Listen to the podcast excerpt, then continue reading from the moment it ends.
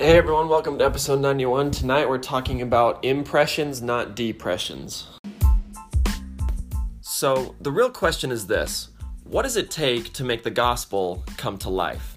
If you are struggling with what you believe, or if you do believe but you want to feel the truth on a deeper level, or even if you're experienced in your faith and you want to deepen your relationship with Christ even further, what steps can all of us take to not just bring the gospel to life, but to cause the gospel to bring life into us? Those are the questions, and this podcast will give you the answers. My name is Brian Robbins, and welcome to Bringing the Gospel to Life. All right, so today I want to share one of the most clear and succinct and life bringing gospel statements I've ever heard in my entire life. I'm not sure why I haven't ever had someone share this with me, but um, today we were, uh, well, actually, this happened yesterday, but we were having a conversation about. Um, how we can have the Spirit to be with us, because that's really the only thing that truly matters in this life, as it will help us to become more like our Savior. And especially as teachers, like, really, you will have no impact on your students unless you're doing things through the Spirit, right? Otherwise, it's just you and you're on your own, and it just doesn't work. And we had this whole conversation. It was one of those meetings that you go into, and you go in and you hear things and you learn things and you don't really nothing really happens that really kind of blows your mind.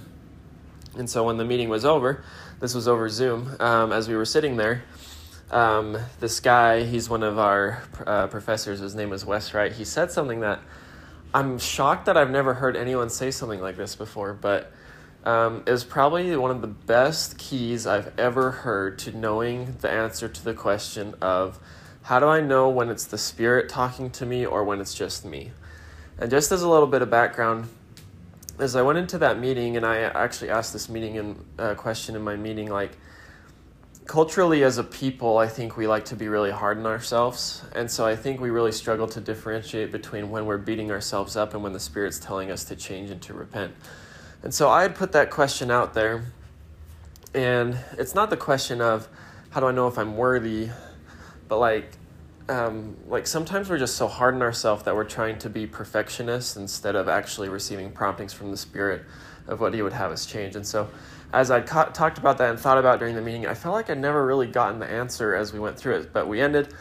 And then at the end brother wright said you know that was such a beautiful lesson um, and i love the fact that we talked about receiving impressions instead of depressions. And i was like what and like I was like, wait, what did you say? He's like, impressions instead of depressions. I was like, oh my goodness. That might be one of the best things I've ever heard. And I still haven't talked to him about it yet. Like I wanna, I wanna actually go back and ask him where he actually heard that statement because we never, we never talked about that. Um, but I think this is one of the best ways for us to know when our Heavenly Father wants to talk to us, and this is something for us to learn about Him, that He gives us impressions instead of depressions. Now, this is not a conversation about whether God gives people depression or not, because that's a whole other conversation. I know a lot of people have different opinions about that, but that statement that the Spirit and our Heavenly Father and our Savior will never send a prompting to us that sends us into depression or that makes us feel bad about ourselves or anything that would like if you actually look at the word depress like that will press us down.